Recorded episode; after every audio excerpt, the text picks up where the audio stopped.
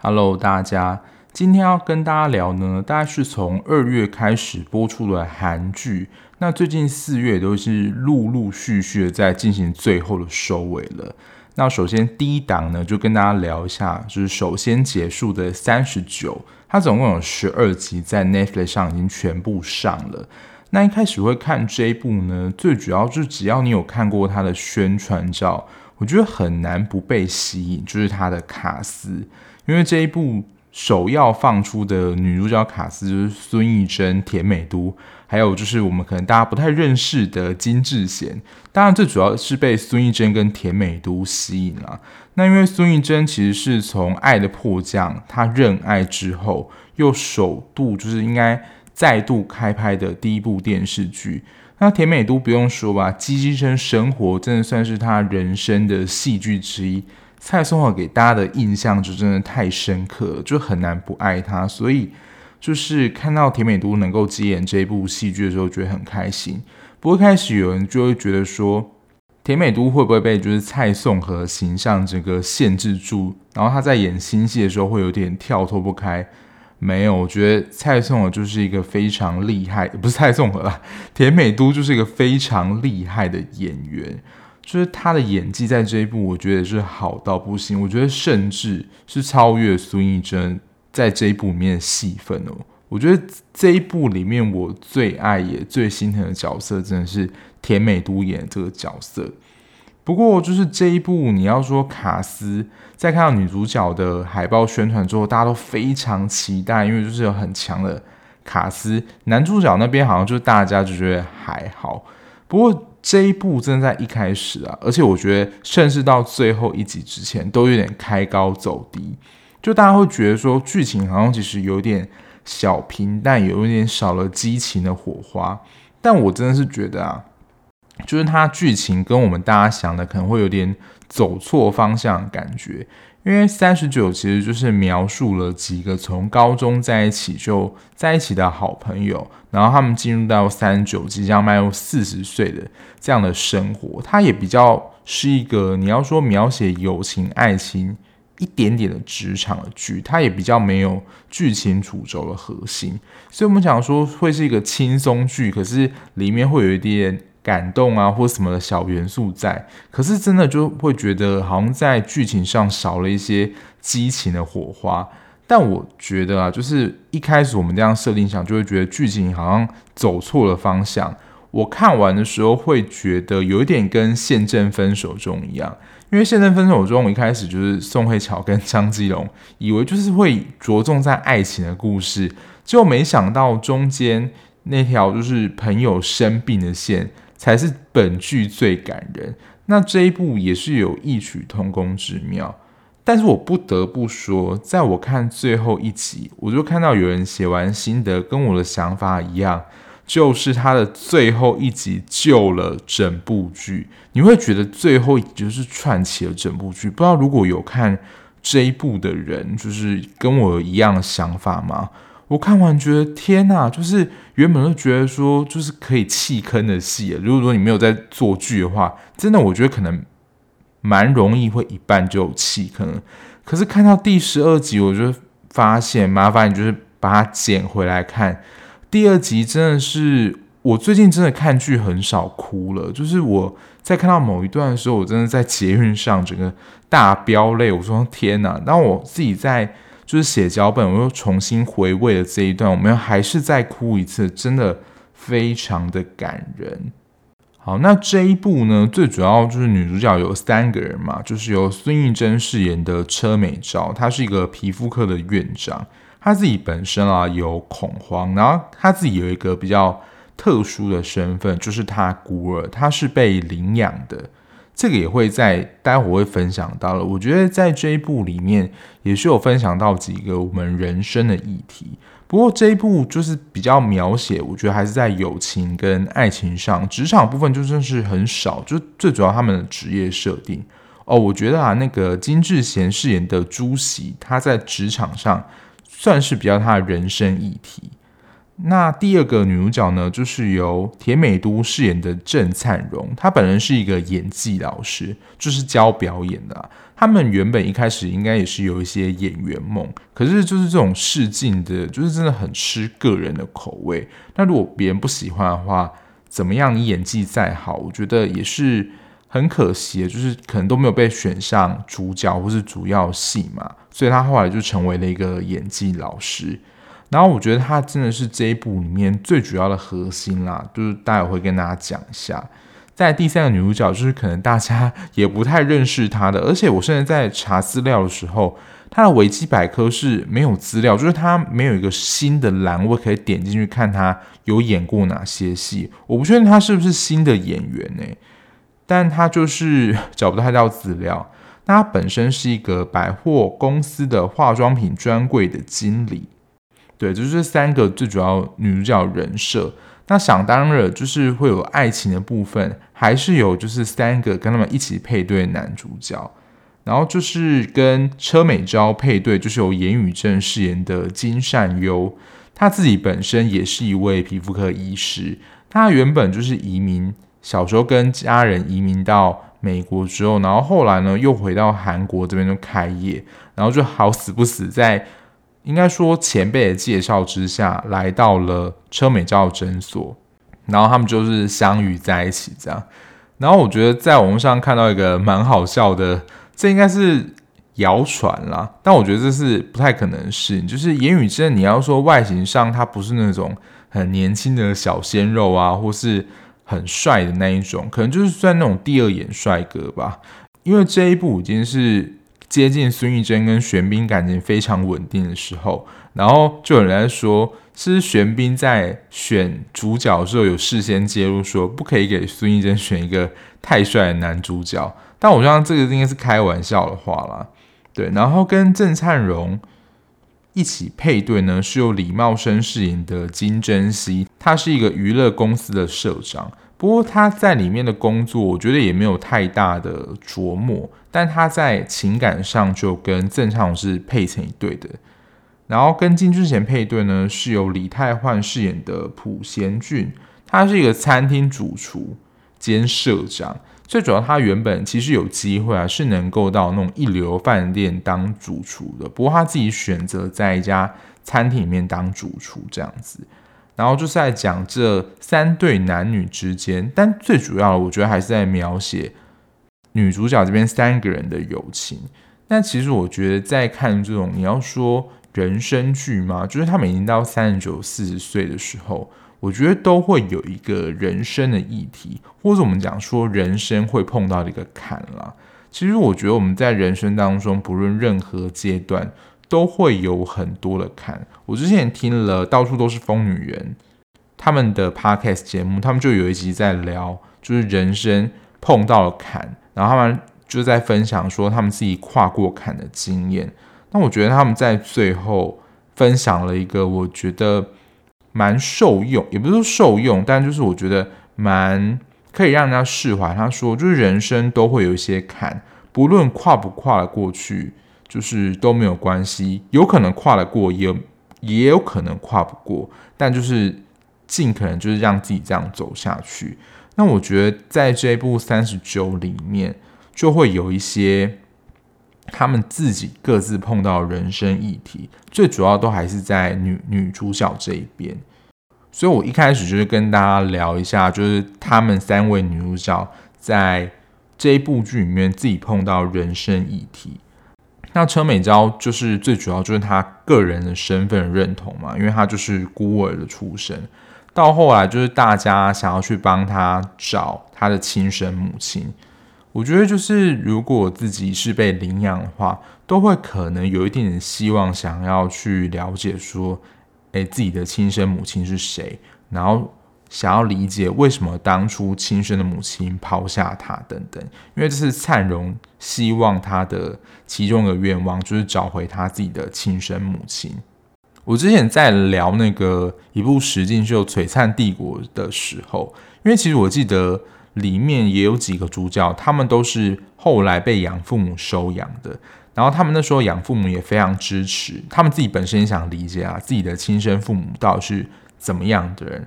可是其实他们那时候去找他们的亲生父母，其实都还算是蛮好的人。当初没有办法抚养他们的理由，我觉得都是情有可原。可是，在这一部里面，我觉得又加入一个比较不一样的设定，就是如果这个亲生母亲的身份不是这么的，你要说光彩的话，会不会影响到我们自己对他的观感，还有他对我们的影响是什么？因为在这一部里面。美昭的亲生母亲，她就是一个连续的诈欺犯，甚至后来还有一集是请那个债主直接到他们的诊所去找美昭讨债，然后后来我觉得美昭也就是下定决心说要跟这个母亲有毒的关系断开关系，可是就是他见到他的母亲生母亲，我觉得还是会让他很难过，还是因为他还是生下了他，但就他自己。好像作为一个女儿很不孝身份，他妈也真的是在，我不，这是好像骂脏话。就是他妈妈在监狱的时候，我记得有讲说，就至少是我把你生下来啊。我之前在，也就是忘记哪一集的时候有讲过，韩国他们非常重视血统这种血缘关系，所以就是。亲生母亲还是有她的原来地位在，但我个人啊不是持这个观点，我是比较站在就是后天收养照顾的，就是大家我觉得在这部剧里面就可以看到，就后来养他的妈妈其实就是付出了非常多的心力跟爱，包括他的姐姐也非常的爱他，他自己应该说他们那时候小时候就一起去。育幼院看他的时候，每次他们要离开的时候，都不知道说他们什么时候会再来，所以我觉得真的很感人的，就是他们也希望说能够将来一起生活，所以就是认养了他，把他一起带回家，这样，所以他也能够长成一个，我觉得在很多爱的关怀之下，长成一个我觉得很完整的人，对啊，主要这是美昭他碰到的。人生议题就在最后啦，去看了自己的母亲，但他也就是看见这个亲生母亲，并没有觉得一定说要认回跟他的关系，因为他亲生母亲就是这样对他。只是我们觉得还是会觉得心有点揪，说就是我们亲生的母亲是这样，而且我觉得这还是会对他跟善优之间蛮有影响的。他就会说，就是。难道我是就是炸鸡饭女儿，就是这样的身份，好像就是会配不起你这样，就是有点母亲做错事情，然后我自己也有连带的责任。所以，我们这时候其实蛮常讲说，就是你妈妈是你妈妈，你是你，你跟她是不同两个人，她犯错其实跟你无关，就是要把两个人之间的关系的确做一个就是分割，就是你们两个是不同的个体，就是。爸妈所犯的错其实不是你的错，对吧？这个就是我觉得在美昭他自己碰到的人生议题。那第二个就是灿荣，他碰到就是生病。我觉得灿荣算是串起这部戏的一整个核心，就是他自己碰到了胰脏癌的末期。我觉得真的是本剧主轴啦。当然，我自己他碰到挣扎，就是他到底要不要治疗？因为他只要治疗。有可能就要接受医院一整个的疗程，然后他可能就需要卧病在床，剩下时间都要在医院度过。所以，我原本其实一开始就是真的，我的反应是跟美昭他们一样，就是说，如果你生病的话，应该就要去治疗啊。就是为什么能够放任你，就是不去治疗，然后你想做什么就做什么？因为你就是还有机会可以复原啊。可是因为当他被宣布就是胰脏癌。几乎是末期的时候，目前我听到的，而且看过的一些报道，胰脏癌的死亡率是蛮，应该说几乎啦，没有就是转圜的余地，几乎都是会走入死亡。所以蛮多后来有些得到胰脏癌的人都会走安宁病房这条路线，或是他们就不积极的治疗了。所以因为他不想要。将来的剩下的余生呢，都在病床上度过，所以他就选择了不治疗。那在这个时候也爆发了，就是他跟美珠啊、朱熹爸妈所有人的争吵。那他觉得，就是他不想要，就是剩下的日子都待在病床上面。所以这时候，他好朋友就是美昭跟朱熹呢，就是想要让他变成一个最快乐的癌末病患。然后他自己也希望啊，他算身边的挚友都是能够完成他们自己的心愿，包括就是美昭能够跟善优结婚。对，就是他们两个关系算稳定。然后刚忘记介绍了，就是朱熹他本身是一个母胎单身的一个人，所以他也希望说，在他走之前呢，能够就是交到男朋友这样子，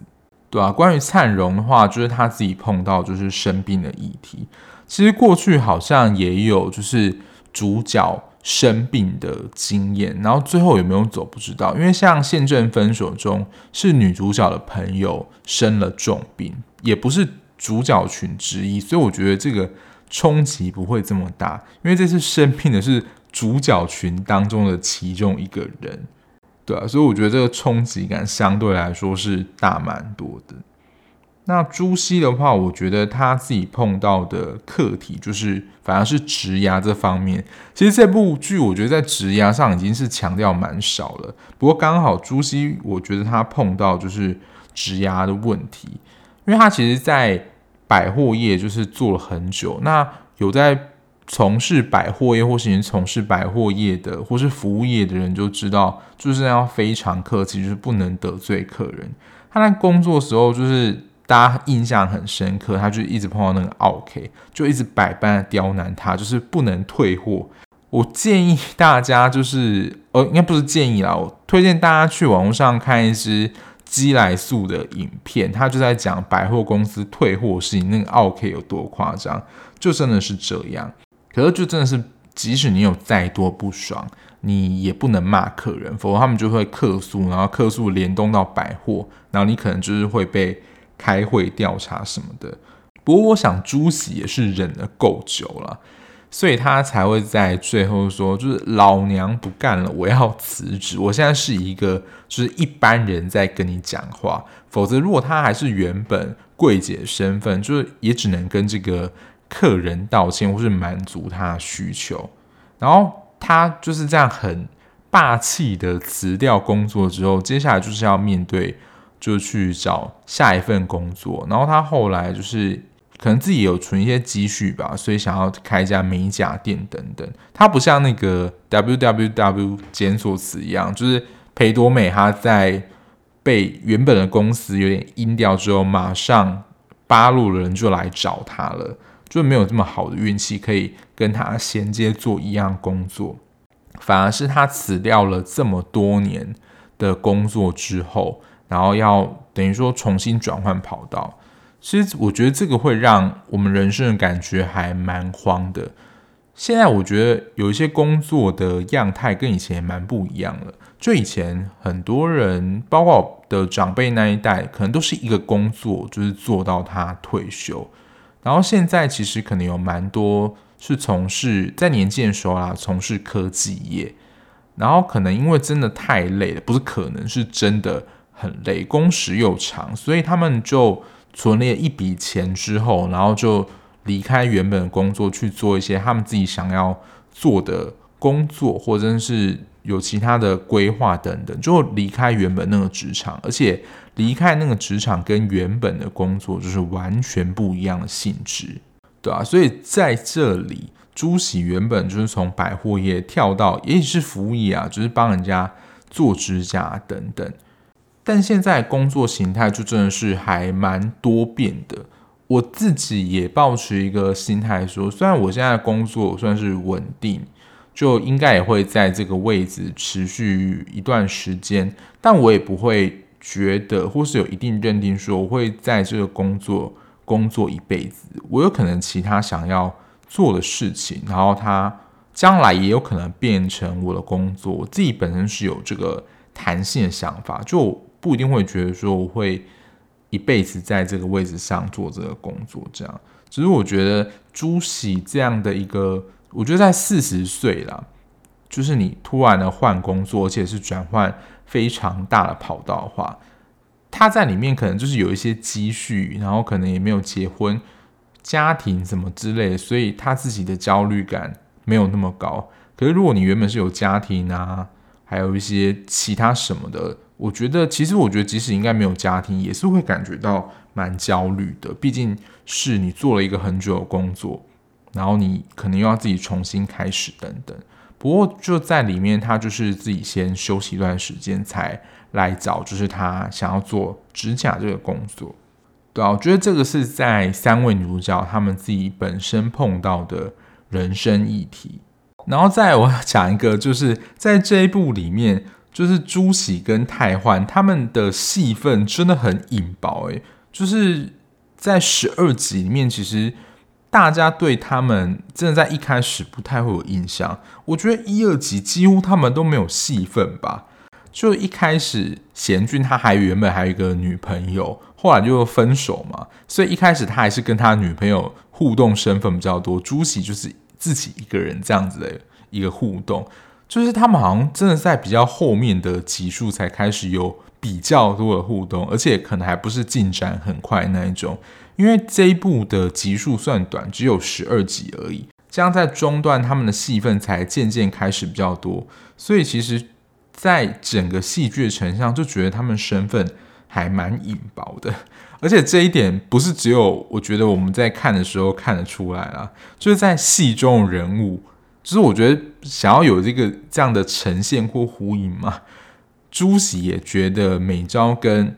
灿荣他们每次有什么事情的时候，他们都是自己讲，所以他也有曾经说发出怒吼，就说你们两个都什么事情都你们两个自己讲，都没有让我知道，就觉得他好像自己被边缘了一样。我觉得这在戏剧的安排上的确是这样，所以其实你要说整出戏，但也不能把朱喜拿掉，因为他还是有扮演着一个我觉得中间润滑角色，但。的确，在整体的戏剧的铺排上，我觉得大家的期待或是眼光，的确都是放在孙艺珍跟田美都身上。所以我不晓得是不是编剧有意无意，还有导演在选角上，就是选择了这样一个组合，就是前面两女主角是光芒很强烈，然后第三个就是你要说陪衬，可是我觉得真的戏份太少了一点点啦，对啊，所以我就觉得。金智贤在这部戏真的是还蛮可惜的。然后一开始就是说这部戏大家可能有点失望，就是这部戏里面没有什么太多激情的火花。但其实他在第二集的时候，其实我觉得这个主题就出来了。因为第二集，好，接下来应该就是如果你有看过的人，应该就会知道。那如果你不想要被爆很大的雷的话，就是可以左转身离开，先去看完这一部，再进来听。就第二集其实就预告灿荣他在最后会死亡嘛，就是已经接到他丧礼的画面。所以在灿荣生病之后，我就觉得他就是不留遗憾，除了朋友啊、结婚、恋爱之后，其实，在现正分手中那一部，其实也有我觉得蛮多的示范。就是当开始自己知道生病的时候。就会觉得说自己的时间真的没有剩下很多，就是什么想要做的事就赶快去做做，这样不要留下遗憾。除了他自己之外，他也就是他朋友，就希望美昭能够跟闪优有好的发展，朱喜能够交到男朋友等等，然后他的爸妈能够安顿好，因为他自己本身是演技老师，就是教别人演戏嘛。他其实我觉得自己啦，还是有渴望能够成为主角群的主演群的角色，所以他在有一次就是原本他在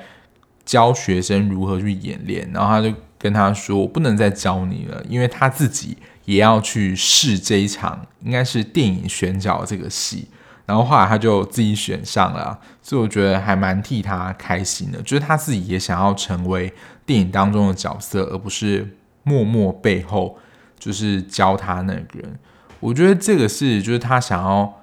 为在这个世界上留下自己活过的一个证明的方式。我不知道大家对于就是你有没有在世间留下东西这样的感觉是怎么样？我之前在看亚伦，就是一个存在心理治疗的一个大师，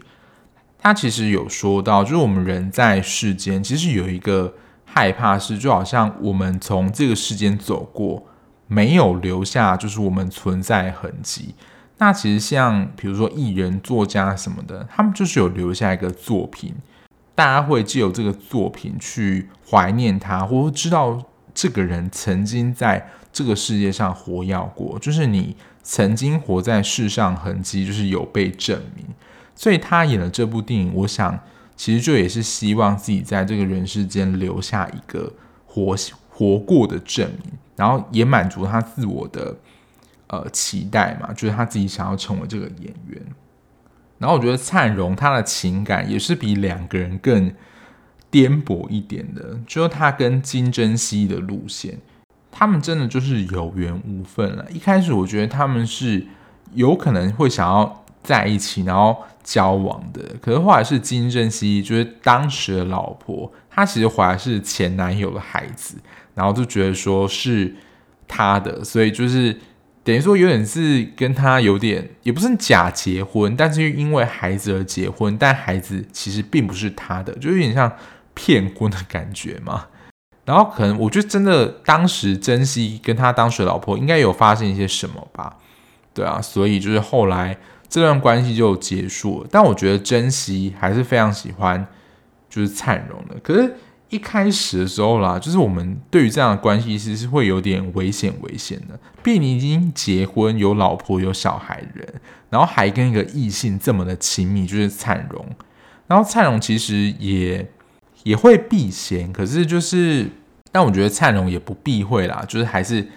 会跟珍惜哥见面，但我觉得他还是会保持一点适度的距离，就是不要让大家误会，不要觉得说就好像你是小三这样。当然，看在珍惜哥的老婆眼里，是真的还蛮不爽的。但我觉得就在他生病，然后珍惜哥也知道这个事件，他自己主动揭开这个事件之后，就跟他离婚。然后这时候灿荣也不再。就是想要隐藏自己的情感，然后就接受，就是跟珍惜哥在一起。我觉得在这个时候，就是真的在生命的最后一刻，就是就不会想要去隐藏自己的情感，就还是希望说能够在最后能够跟相爱的人在一起。不过在灿荣就是生死的这个议题上，就他身为一个小孩的角色而言，我觉得最难的还是跟父母。开口这一关，他的朋友美昭跟朱熹是最早知道嘛。但对于他爸妈说的话，其实是在有一个意外的情况下就脱口而出的。那个时候啦，珍惜个老婆已经是跟他爸妈讲说，就是他老婆，所以他爸妈是很生气的说：“诶，你怎么会跟一个有妇之夫在一起？”然后还联合美昭跟朱熹来骗。他，然后就是对他们也都很失望。这个时候才是有点意外了，将这件事情又顺口拖出来说，就是没错，他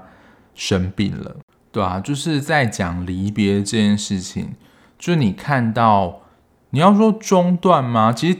刚一开始虽然说第二集就有这样预告，但其实没有想到，就是真的非常多的剧情主轴是在讲生病之后变化，还有。如何面对生命，呃，即将结束，还有道别这件事情？就一开始我们都会觉得，他不是可能就会像比较描写，就是三个人之间友情之间的关系，然后有经过争吵还是什么？的确，里面可能有一些争吵，但其实就是相对的，我觉得比较多焦点啦，还是放在离别这件事情上。那我自己有去查了一个编剧，那么这个编剧其实我也没有听过，但他其实是男朋友的编剧，就是宋慧乔跟朴宝剑演的那部作品。但是比起宪正分手中，就是都有这种因为生病而离世的这种剧嘛，除了刚刚提到了主角不一样之外，我觉得这个编剧他有一个地方我蛮欣赏，我也蛮喜欢，就是。他在情感的表达上会用一些很微小的表现，应该说就是一些事件啦。他其实可能是在这个人物上过去的一些阴影，但是其实就会勾起了就是我们很你要说恐惧的情绪嘛。第一个我可以先提的就是昭元，就是善优的妹妹，因为善优的妹妹也是被领养的嘛。然后那时候他们其实关系就有点不太好。当时就是招元去找善优，然后要一起去跟美昭吃饭嘛。然后那时候呢，善优他爸看昭元的感觉，就是很像在看孤儿的表情。那时候美昭不是就是紧紧的牵住招远的手吗？因为美昭自己也是孤儿，所以他能够理解，就是别人用什么眼光去看他的这种感觉，就会让他想起就是自己孤儿的身份。其实就是他们对于自己孤儿的这个身份，其实蛮在意的。其实不论是美昭或者是昭元，即使他们在领养过程，尤其是美昭，他是一个被领养到充满爱的家庭，可是还是会对于他自己的身份很在意。就我们自己内心的不安，还有我们刚刚讲的阴影，就是会被勾起。这样，我觉得这个是在编剧他在描绘一些情感上，我觉得很厉害的地方。待会还有一个地方，我觉得也有这样的一个特性。这一部的编剧在这样的描写手法，会比起《现正分手中》来讲，就是我比较喜欢这样子。然后刚刚开始也提到。就是我不晓得大家会不会有跟我，还有我自己在看那个一个，他是应该是部落客吧，就也是一个追剧的账号，就是真的看完十二集就觉得，就是十二集救了这整部剧，我觉得不夸张。其实前面真的是看得有一点闷啦，然后我其实真的也看蛮多剧，也真的就是没有想哭的。冲动，我真的看到最后真的是有点，我觉得我自己都有点吓到。我不晓得是因为剧情这样的张力的安排，还是因为田美都真的演得太好了。他自己的演的表现，我觉得非常的自然，然后他就是会让我非常入戏啦，不会让我有很出戏的感觉。我觉得在看完这一部的时候，就是我自己会有一个感觉啊。其实，在第二集的时候就已经预告灿荣他最后会就是死亡嘛。编剧已经给我们八到十集的时间预备离别这件事情。可是，当灿荣真正就是离开的时候，我跟里面的角色我都觉得有点猝不及防。就是其实已经给我们很长时间，就是有八到十集的时间。我不晓得跟。他想要传达的意思是不是一样？就是死亡这件事情是我们永远没有办法来不及准备的，就其实只能把握当下。就是这件事情来临，即使你前面做了再多的心理建设跟准备，当这件事情来临的时候，还是会很错愕跟难过。就其实，在剧中里面看到，我觉得也是这样。但我真的看到十二集的时候，真的有太多我觉得会泪崩的点。可是如果你没有看过的人，就是我还真的很想要分享，就是这一段。其实我到后来，如果你有看过人，我在最后灿荣录音给美昭那一段，其实我没哭。可是这一段，我是一开始看的时候有哭，然后我重新再看的时候，我还是就是觉得很感动。因为他那个时候灿荣的病况已经有点恶化了，然后他之前还曾经因为晕倒，然后又送进医院嘛，然后好不容易住院稍微好一点，然后就出来，但他还是坚持说不要做积极治疗。之后，可是就是因为他病情恶化，所以才昏倒，然后他自己可能也觉得可能自己不久于人世，所以他自己先把朴文的名单找好，就如果他死掉的时候要。请美昭跟朱喜帮他请哪些朋友过来，就他开了一些名单，就是想到会跟他们就是一起玩的，就是还是想要找一些就是身边比较好的朋友，这样会想一起跟他们吃饭啊、玩等等。我看到这边的时候，其实真的没有太大的想法，我就觉得说，哦，他希望哪一些人来参加他的告别式，这样。接下来这一段，我真的觉得有真的让我吓一跳，然后真是很惊喜的感觉。就珍惜哥以约会之名嘛，带蔡荣去吃一家早午餐。就在他们谈话，然后眼角瞥到另外一桌的时候，蔡荣才发现，哎，有一个认识人坐在这里。想说，哎，因为我觉得他们应该是很刻意的去找了一间蛮有距离的一间早午餐，然后他在那个时候看到认识人，就是哎，你怎么会在这里呀？因为我觉得平常可能就是不会碰到这样，然后又刚好是好朋友。然后那时候其实你要说那些临演嘛，就是灿荣的朋友，不知道他们是临演啦，因为看起来都是没有看过的演员。然后他认出了一个朋友之后，发现同桌的也是很久不见的好朋友，诶，也想说你怎么出现在这里？然后就在他抱完另外一个朋友之后，他用余光瞥到其他桌，我真的看到这一幕，真的是。眼泪整个飙出来，就是他看到其他很多的好朋友，就是陆陆续续的站起来，就是他想要邀请那些人，其实都到了这家早午餐去看他。看到后来，就是发现是美昭跟朱熹，还有他的家人，以及美昭跟朱熹的家人也都在场，就是等于说他所有重视人都在这个早午餐餐厅。我看到真的觉得天呐，这真的是。逼死谁啊？对，我真的在看到这一幕的时候，真的觉得非常的感动，就是所有人都在。然后我觉得这也是给我一个，你要说启发吗？就是觉得说，我希望就是真的在，如果我已经得知说我的生命在有限时间内会结束的话，我会希望就是真的，就是把我自己喜欢的人，在我生前能够见他们最后面，而不是。就是我在我死后接到我的讣文，其实这个概念就是生前的一个告别式。其实这不是一个新颖的概念，可是因为可能太久没有发生这样的事情，但我就是也不希望就是参加太多告别式啊。但是就是因为太久没有经历这样的事情，然后又突然有这样的一个 idea，我就觉得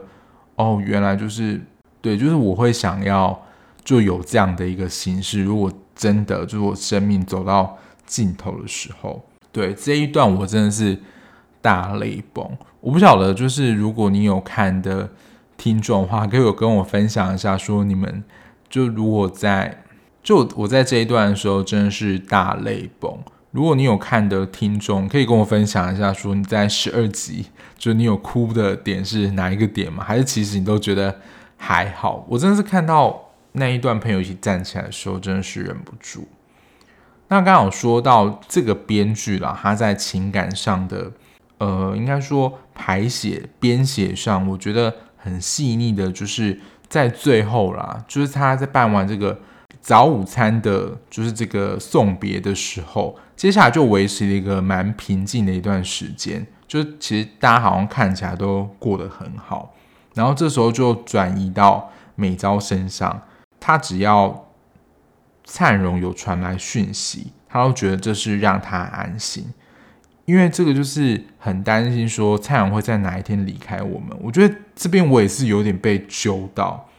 就是他很害怕，就是没有办法再接收到灿荣的讯息或是电话。但这一天终究还是来了，就打来了，就是珍惜哥，就是自己害怕的，终究还是会来临。对，就是很害怕的事情。然后，当然后来灿荣就走了，如同我们在第二集看到这样。就我觉得这个编剧在描写我们人在面对自己深层恐惧的时候，那个感觉是很，你要说吸引人吗？就是会真的让你很专注的在这个剧情上，就是很投入在这个剧情里面，不会让你觉得很出戏。这是我在。这部戏还有这个编剧上看到的一个描绘的感觉，然后灿荣过世之后，大家就过着一般的生活，但就是少了灿荣这样。然后后来呢，就是原本灿荣去试镜的，就是拍的那部戏就上映了，然后他的家人还有朋友也都去看，就欣赏灿荣最后的表演。然后最后还有一段是朱熹给了美昭。灿荣就是他预录的一个影片，这样说实在这一段也是蛮揪心的。可是我看到，因为前面那段真的太冲击了，这一段我是觉得还好，可是也是很感人，就是向他录了一些话，这样就是表达说他是非常爱他的，他就说想要一起走下去啊，然后他是他极其亲密跟真爱的朋友，我觉得就是一个友情象征的告白跟很坚定这样，因为他们的确也是从高中时代就在一起的。不过他们的感情是都一直蛮好了，比较没有什么曲折离奇的发展。只是身边一个挚友突然离开，我觉得也真的是会让人觉得很错愕。然后我觉得就像他在戏里面讲的，就是我们。一直没办法学会，就是有人离开，或是有那个空缺的位置，习惯的感觉，因为人就是不在了，对，那个感觉是永远没办法习惯的。好，那大概就是我看完这一部三九的一些感想啦。他就是真的在讲离别这件事情，所以我觉得大家一开始你要说。看到中间啦，会有很多吐槽，像我说这部戏到底在演什么？不是就是要演三十九，可能迈向四十当中可能会发生的一些故事或是一些议题吗？因为说实在，个人的身份认同，然后职涯的转换，然后生离死别，这些其实都可以发生在各年龄层的事情，所以会有点不解说，就是为什么片名要取名叫做三十九，跟三十九。快到四十是什么关系吗？这个是还蛮多人提出来的疑问。那我觉得就是在这一部的主轴啦，真的就是在讲离别这件事情。就如果你把这个焦点放在这件事情上，你就会觉得这部戏合理多了，